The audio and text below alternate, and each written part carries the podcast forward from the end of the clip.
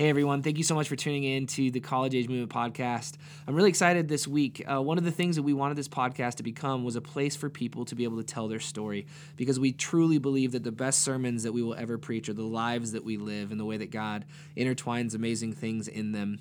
So the first person uh, that came to me and said that they wanted to tell their story uh, was my good friend David Bruns, and David's been here for a few months, and uh, he's he's been asking me time and time again to tell his story. So would you just listen in on the story of David? All right, so yeah, I'm gonna go ahead and just get going here. Thanks, Evan. Um, so I moved up here in June. Um, didn't really know the first thing about Montana. Uh, just knew that I wanted to get here. Yeah. Um, so I did. But there's a backstory to that, and um, that's what I want to talk about. Um, so, in about like March of 2016, um, I had just been really worn down from being in the military. I was in the Air Force for almost four years, and uh, I was an aircraft mechanic and um, doing my job well. Uh, there was an opportunity to take like an extra assignment doing honor guard, which those are the guys that do like uh, ceremonial burials and retirements Right. and all kinds of stuff. Um, it was a volunteer, so I kind of thought I knew what I was going to get into um, from what people had told me in the past. Um, in a stretch of about like four or five months, I had done over, 300 funerals.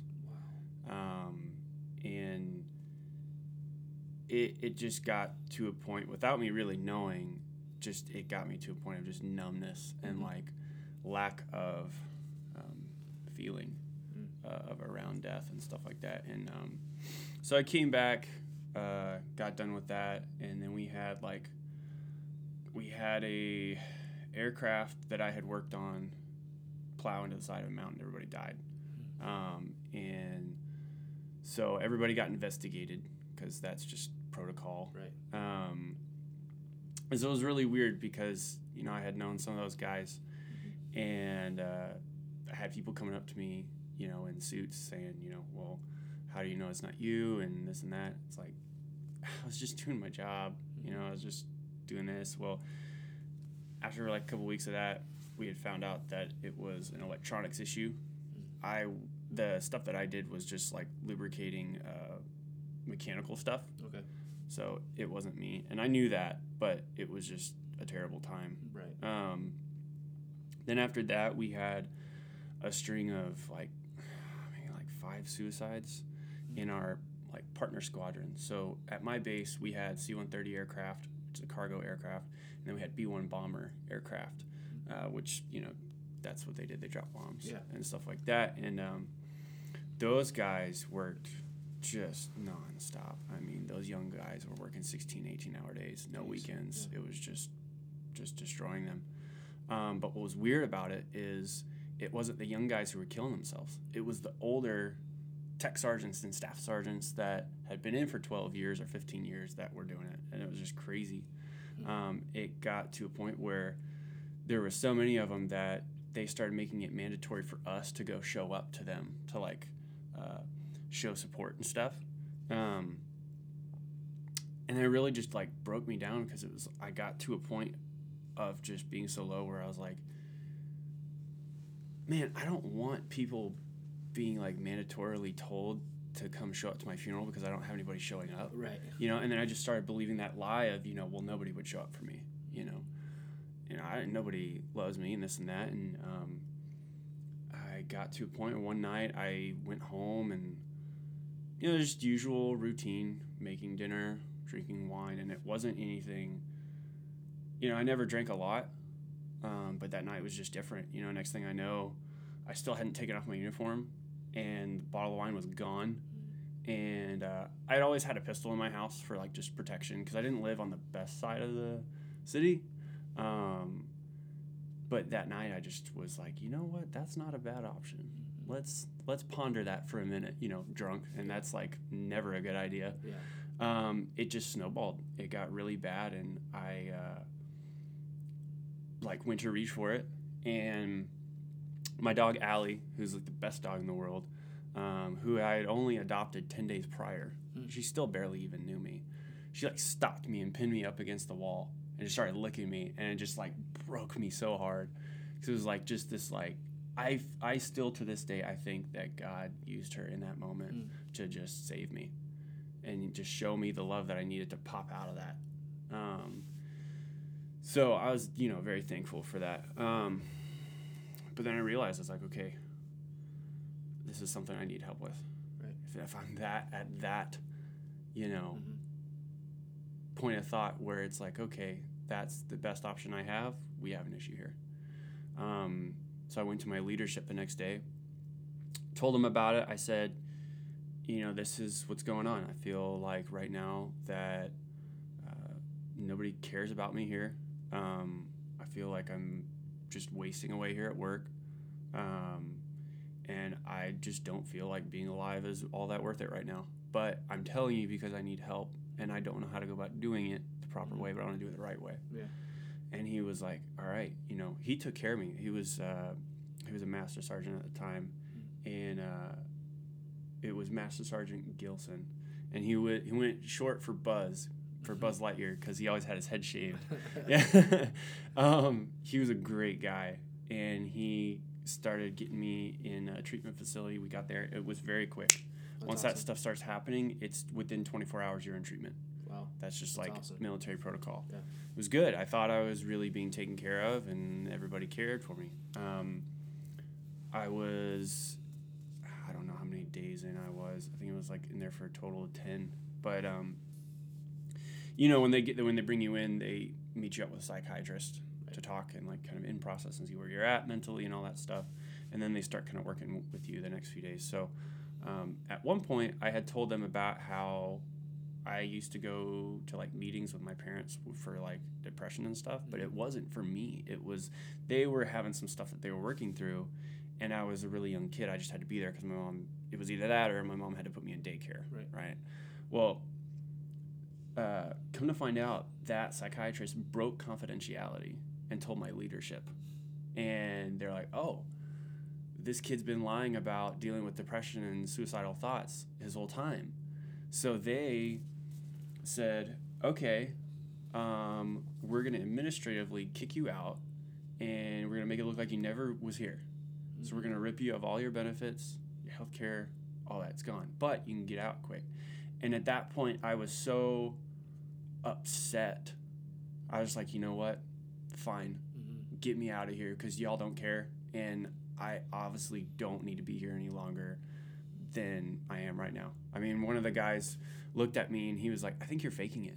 I was like, I'm so glad you're not my doctor. Right, like, right. like, you know, it was just just a total insensitive, like they were covering their, their butts Yeah. and they didn't care. They didn't care. And um man, I just like, you know, the one time that I was trying to get help Mhm. and I was like, God, I need help. And I thought I was getting it. And then it's just like, boom, no, you are getting burned and we're getting kicked you out. We're going to kick you out. Um, so that was just like really destructive. And so that was March of 2016. Okay. So leaving the military did not end on a good note. And I was still very raw in emotion. I mean, I got, uh, I was dealing with major depression, depression and like PTSD symptoms and stuff like that from what I had seen and um, and experienced, and it was just raw. It was just raw, and it was a bad time. Um, so I moved back home um, with my parents and started trying to appeal that process because I knew it was wrong. Right. That, that, that out of everything that I could put together out of that, I knew at least that wasn't right. Right. Yeah. Um, did that. Uh, tried to get an appointment psychiatrist through the VA. I mean, it was a year later that I finally got one. Hmm. And, and in the meantime, it's just like we'll figure it out. Yeah. You know, That's crazy. it was it was insane. I'm surprised that I didn't revisit that whole situation again Mhm. in that time. I think that God was taking care of me. He was just like, no, like I'm bringing you home. I'm delivering you from that. You don't have to be there anymore, and I'm gonna take care of you right now and kind of get you safe. And I didn't know that at the time. I was so angry at God. Mhm. I was like, what the heck? I'm trying to do the right thing and I get in trouble for it? Mhm. What? No. Um, so that that was like the first just kind of phase of these past three years. Mhm. Um, the next one was that you know I had kind of started getting some treatment here and there, but it was just they were just giving me pamphlets. And it's just like, dude, I can look at this on Google. This is not Right. Yeah. Um, so at one point, my mom told me, you know what, you know that's not fair, and I don't like that. You know, do you want to go to school? And I said, yeah, absolutely. Um, and it was actually funny. So I have been to Montana before. Before this past June, Okay. I actually was visiting or in, in, intentionally going to try to go to uh, Missoula for college Okay. And uh, went there and visited. I wasn't even there for 24 hours. I was like, no, this ain't right. Like, this is just like a little too crazy for me. Yeah. um, but when I was here, I went to Flathead Lake and I knew I had to make it back here someday. I, I, just at that. I, I knew at least that. Right. Um, ended up going to college in a university called Stephen F. Austin State University. Okay. And I was majoring in forestry uh, because I wanted to. Uh, it was so funny. I thought, and in my head, I was like, well, I want to be like a lumberjack, basically. I want to go work for the National Forest Service and just chop trees down for a living. Hmm. And so, because I knew at that time I needed to be out in nature. That was the only thing that was saving me, was being outside. Um, so I went to school, and um, I signed up for the military when I was 19 years old. So I did not get the you know quote unquote college experience. And um, to be honest, still I wasn't a very strong Christian at that time, so I thought that that was an important thing Yeah. to have. Yeah. Um, and so I started rushing a fraternity at 25 years old. I was just so dumb. Like I was the old guy. I was driving everybody home. Like you know, it was just. Uh, but I thought that that's what you do. right. Yeah. And um, you know, at first it wasn't too bad. It was you know it was a good time, but I just started seeing the destruction in that. Mm-hmm. I, I mean, uh, there was this one girl I saw at the beginning of the semester. She just had the greatest smile. She was just an innocent, you know, fun-loving person, and you know, by by midterms, she was trying cocaine, and it's mm-hmm. just like, what the heck is mm-hmm. going on? When I started seeing that stuff, I was like, I know, like, what, what what's going on? Um, so I got out of that. I I got out of that, and I was like, no, I'm not gonna be part of this. Um, so probably about that November, I met uh, this girl, and seemed like everything was going really great. Um, was not smart about that process. I mean, we basically uh, we basically got together the first night we met, and that's never a good idea because it just puts the blinders on immediately. Right. Yeah. Um, but I was just in such a raw state of being that anything that resembled comfort or love, Mhm. I just latched onto it, Mm. and I didn't care who or what it was from. Mm. Um, and so by that spring, I was married. Wow. By that spring, I was married. And I thought that it was the right thing. I mean, I thought I was just in this great relationship, Mhm. and it was anything but that. Mhm. I mean, she was getting me to get rid of all my friends. She was taking all my time. My grades just dropped. Um, and uh, it was funny. We got married on my birthday. it was the dumb, like seriously, it was just the dumbest thing. Like my sister, who's three years younger than me, was getting married uh, maybe a month before that, and so in my head, I'm like, you know, I'm the older sibling. I should be getting married Okay. first. This is weird. Mhm. So, like, honestly, in all of that stupidity, that was half the reason why I got married. It was dumb. you know, it was just like, God, like, I was so just blinded and hurt that I didn't care what I was doing. I was, I, I titled this part in my outline as just a pursuit of false love. Mhm. And I, I with just false premises. I just thought that this is love and this is what it looks like, and it's like no. Like, I can just, I could just envision God being like, "Ah, I love you, my child, but I've got something better for you. Like Mhm. this is not it. Like it's okay. Mhm. You're, you're gonna get through this, and I'll bring you through it. But this ain't right. like I'm gonna, I gotta get you out of here. Yeah. Um. So that was like May of 2017, right? Um, right a couple months after that, uh, my uncle like killed himself, Hmm. and it was weird because he did the very thing that I almost did. Mm. And so it was very surreal because it was like I got to see what probably would have happened if I had done it. And it was just the Mm. pain that everyone felt, Yeah. the just like the hurt that just widespread, just washed out on our family was just so sobering. Mm. It was like, man, I almost did that. And like, I almost did that to my mom. That was the biggest thing that I got out of that was like, I almost made my mom feel that Mhm. and I would have felt terrible. I mean, obviously, I wouldn't have felt terrible. I would have been dead. But Mhm. you know, if I could have had em- emotions about it, I would have felt so awful. Yeah. Um. But like, you know, the common thing that I always hear some people say, and not everybody says it, but they always they're like, "Well, suicide is such a selfish thing." It's like you know, I've been to a point where I thought that that was my option, and that's what it is. You you just get to that point where you your mind is just like there is no other way Mhm. to stop this pain, Mhm. and I just don't want to hurt anymore, Mhm. and I don't know how to stop hurting. Mhm. And th- th- th- I, that's what I truly believe is just people they just don't want to hurt anymore, Mhm. and it's they just think that that's the only option. Mhm. Um, but it was just crazy. It was so crazy to just know my uncle one day and the next he's gone. So going with the whole death thing, it's just it keeps on going. This whole pain, Jeez, this yeah. destruction is just still going. Um, it's not letting up. Um, after that, my parents got divorced, Hmm. and I kind of saw that coming. Uh, my sister, not as much. Um, so, you know, all people would be like, "Oh man, that's so bad that you know, parents got divorced." I'm like, "Eh, whatever." But I really didn't realize what kind of stuff was starting to grow underneath because of that. Mm. Um, my marriage just started getting really bad.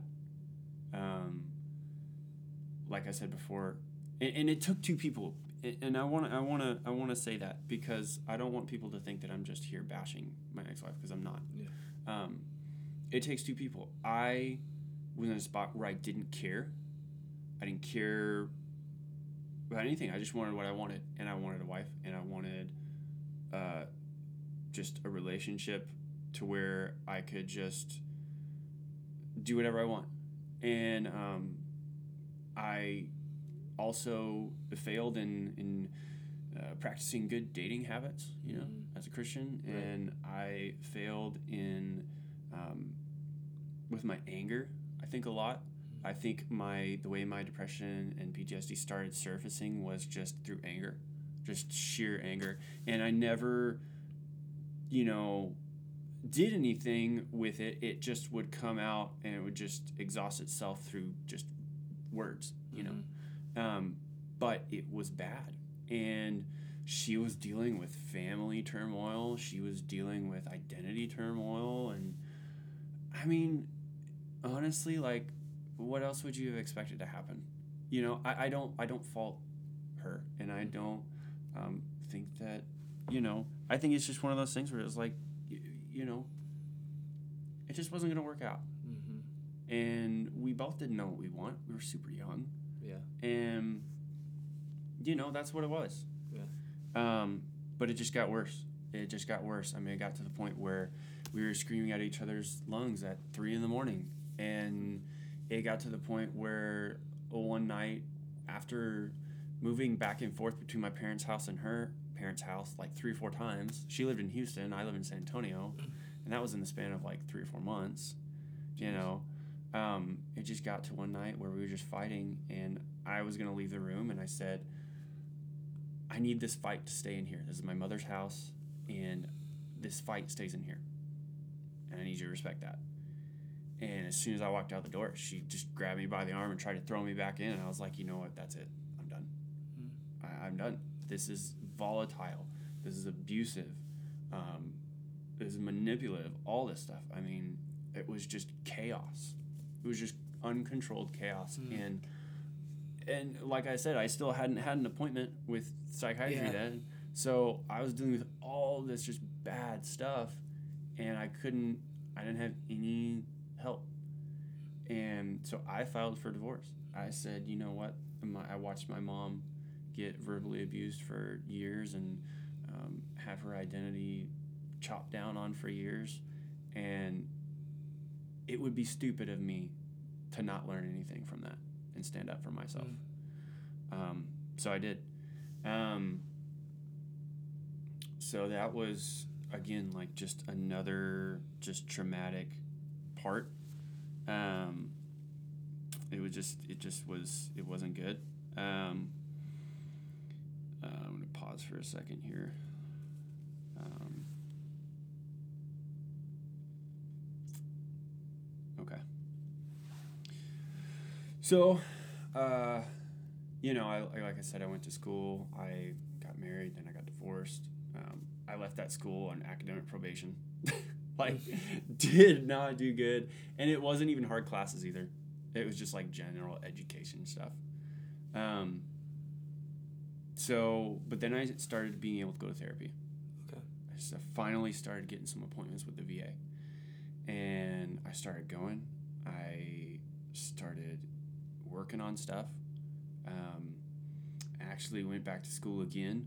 I started going to school to become a radiology technician.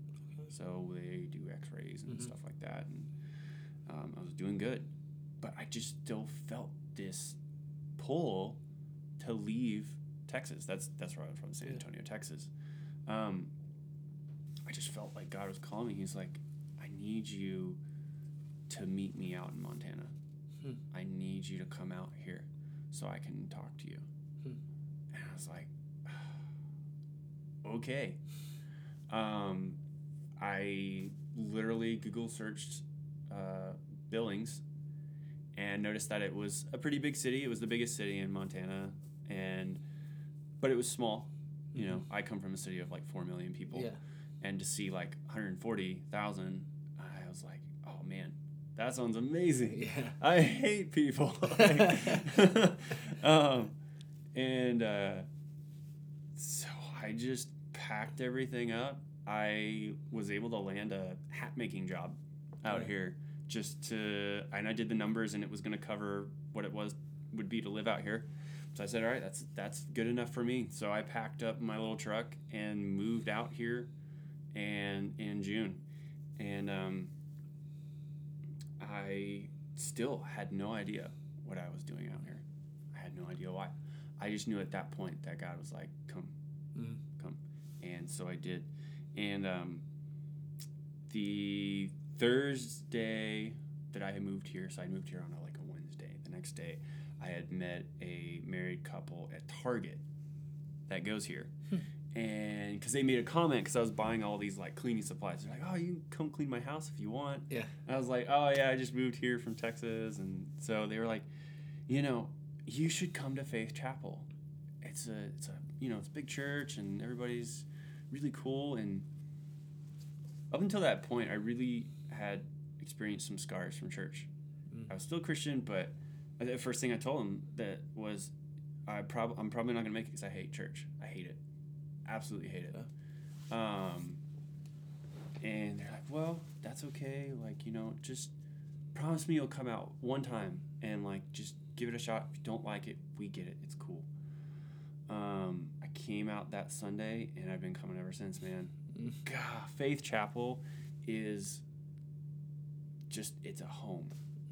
Home for everyone, and you can come as you are. I mean, I'm covered. Nobody can see me right now, obviously, it's a podcast, but I'm covered in tattoos Yeah. from my arms up, my chest, and I Yeah. plan on getting more. Yeah. Like, you know, I don't look like the typical Christian, um, and I just fit right in here.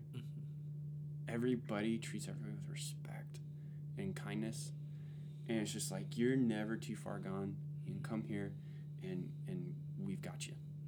Um, so I started coming here. I started coming to Faith Chapel, and I met um, really good friend of mine, Sam Burpo. I'm gonna give a shout out to him.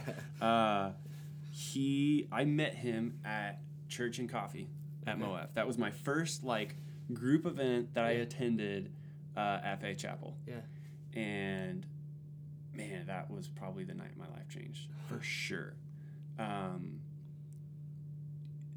since then, I just started getting plugged in, like college age. I started getting plugged in with um, uh, on Monday nights. There's a there's a ministry off campus, uh, and uh, it's just a great place to be on Monday nights and to get prepared for your week. I started uh, uh, just coming in. I just started coming in, and I started making friends. And I don't, I'd never known what that was like. Um, but then God was calling me again. He said, David, the job that you're at right now is not the job I want for you. You need to leave it. I was like, well, what do I do? This is like I moved here for this job. I can't yeah. just quit Yeah. and then not work. Yeah. You know, I got bills to pay. I just bought a brand new truck, which you know I still have it, and it's great. But probably wasn't the smartest idea when I first got here. um, but God said, and He said, you know what, come work for me. I was like, still, I was like, I don't know what that means. Yeah. Um, but I said okay, and I quit my job with no uh, prospects jobs Yeah. in front of me. Mhm.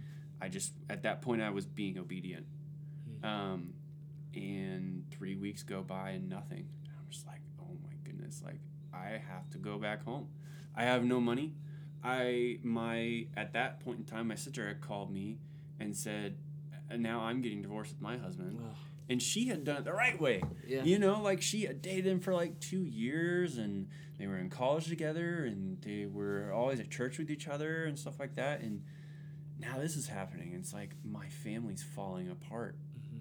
You know, um, what do I do? And so I really thought, I mean, I had had my U Haul rented and I was leaving the next day. And again, Sam came to me and he said, Man, I don't know really like what's going on because I really hadn't told anybody all that much what was going on. Mhm. He's like, man, I just feel like, you know, I want to share something with you. He's like, there is a job opening here at Faith Chapel for the maintenance team.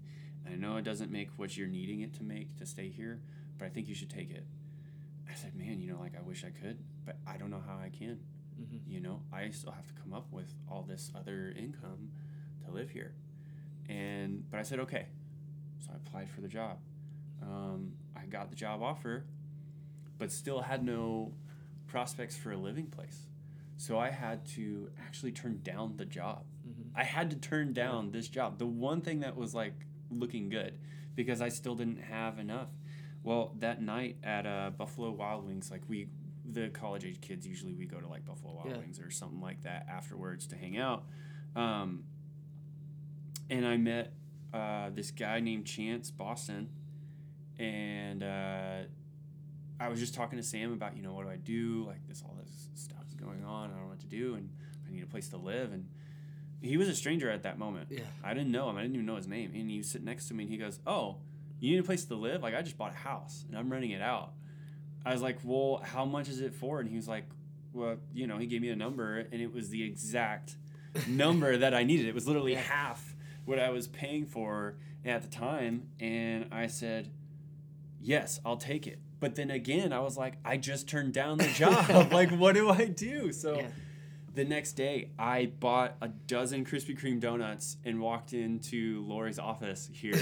I said, I know I just texted you yesterday. I can't take the job, but I found a place to live. Please just reconsider. And she's like, I, I mean, I can try. I mean, I just told the boss here that you turned down the job, but I'll try Yeah. and I'll let you know.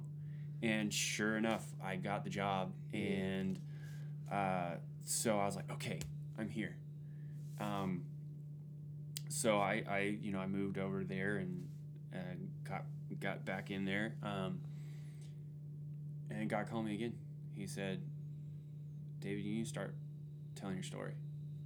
I was terrified. I hate talking in front of people. Absolutely hate it. Uh, like since I was a little kid, my self defense mechanism has been to cry in front of people, which is like the worst nightmare that could happen.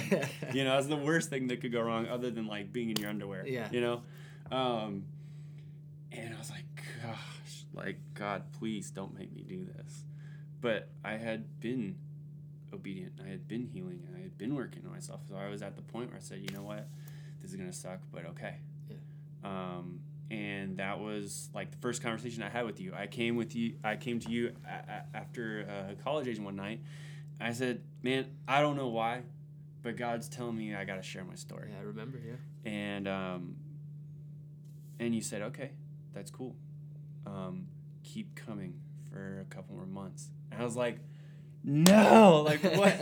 like, oh, now I gotta keep coming. And and I, I it wasn't an issue for me. Of course, Yeah. I wanted to keep coming, but it was just like, okay, all right, I now like I gotta I gotta keep coming, and I, and I did. Of course, I kept showing up. You know, it was a great place here, and um, in that time though, God had given me situations to start sharing my story in a much smaller, intimate setting, um, like the the ministry that I mentioned that's off campus Yeah. at these people's house. Um, it's a Valor House Ministries. Yeah. Brittany and Sammy. Yeah, Yeah. great. Another great couple people. Amazing, yeah. Man, just wonderful people here. Um, they almost every week they give us the opportunity to kind of share what's going on with our life, and so that's what I did. And the first time I did it, sure enough, I was crying halfway through, and just like my mouth was quivering the whole time, like it was terrible. But I told it, and by the end of it, everybody in the room was just in tears Mm. and everybody and I was like, whoa, like, okay, God, yeah, I'll keep I'll keep sharing, because obviously these people are feeling something here, Right. Yeah. right?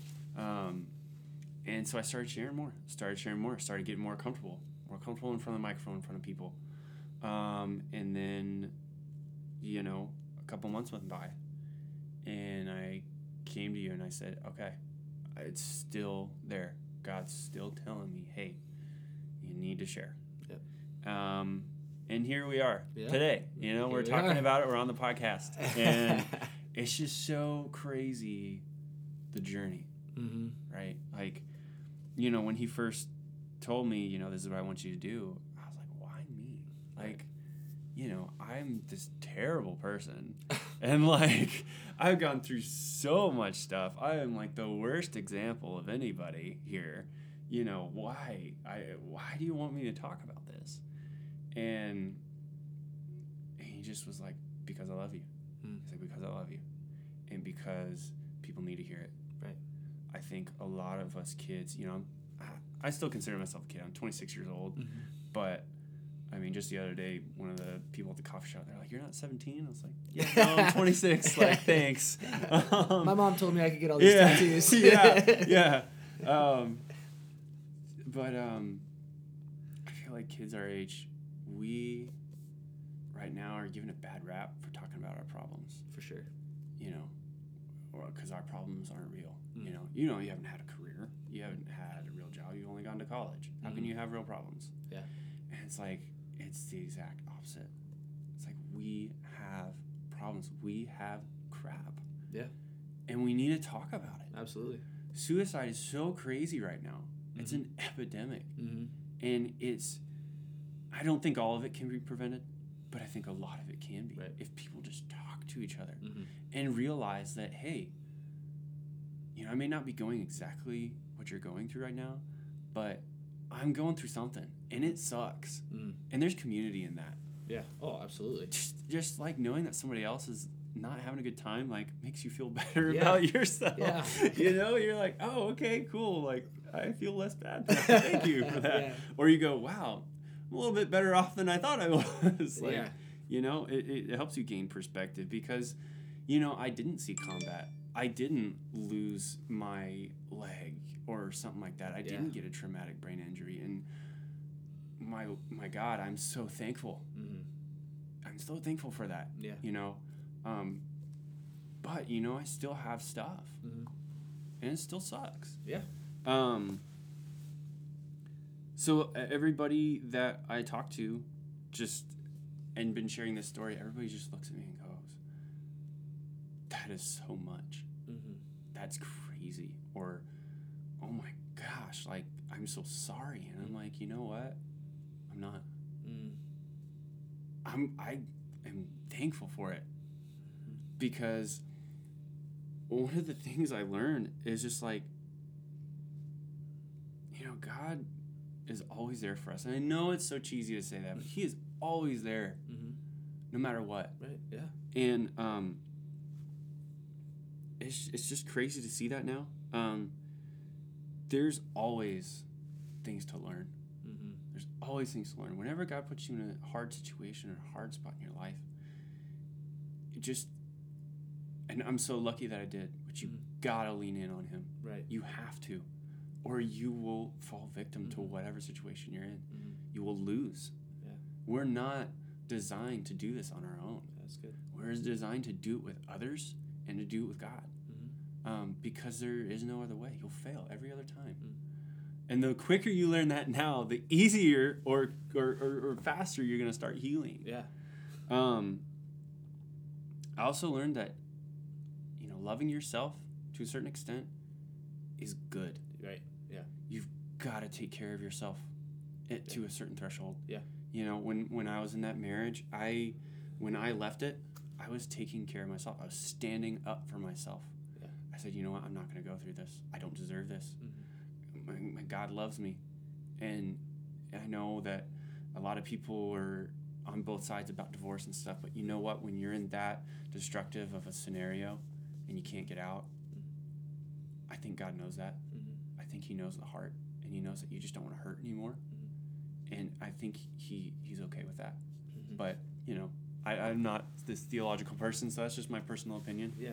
Um, and then uh, I think one of the biggest things I learned is that like God uses our experiences to help other people walk through theirs, Mm-hmm. right? So almost every time that I was telling somebody what I was going through when I came up here, they had either said or known somebody that had just gotten through that Mm-hmm. or was just a couple steps ahead. Yeah.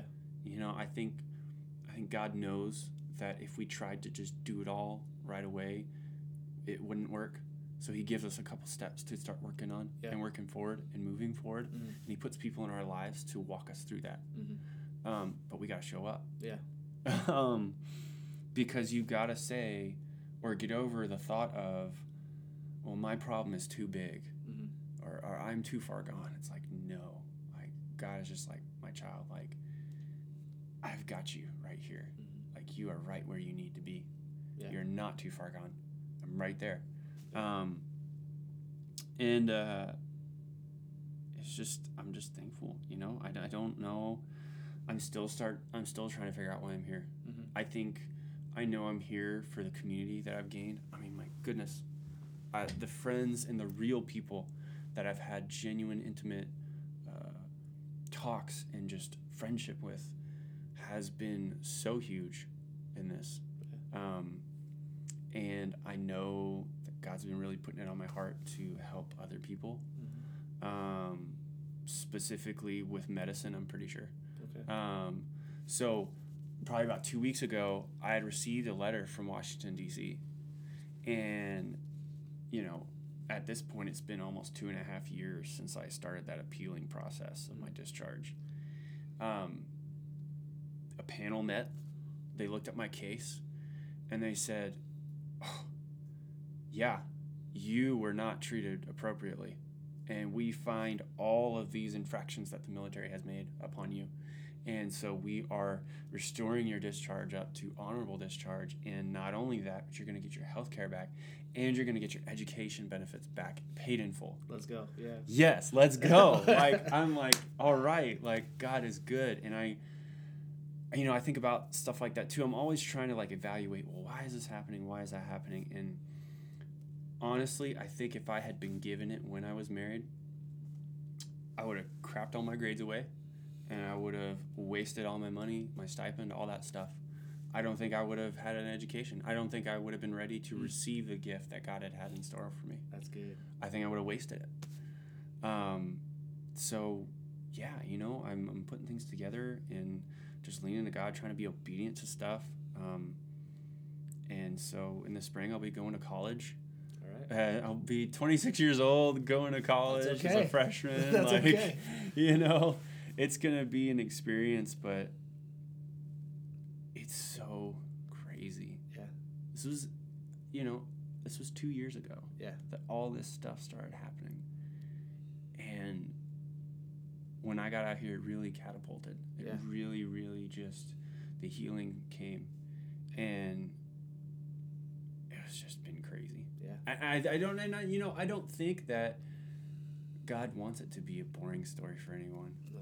You know, it never is. It really never is. Everybody always has such a unique story, For sure. and everybody needs to share it. For sure. Um, yeah. So, thank you for putting me on here Absolutely, today, and man. like, thank you so much for sharing your story. It takes a ton of courage to do it, and even though it's not in front of a ton of people, it's that's okay. it still takes courage. And and uh, if it impacts, we talked about this before we even started. If it impacts one person, it's worth Yeah, it, right? And absolutely. uh, I'm just thankful for everything that you're doing, man. And uh, I hope this is just the beginning of a lot of things. And I love that you're a part of our family. I love that you're Yeah. college age, and that we have you as a brother. And uh, I'm excited. I'm excited for you, and I'm excited for for everything that God's doing through your life. So thanks Me again, too. man. Thanks. Appreciate it.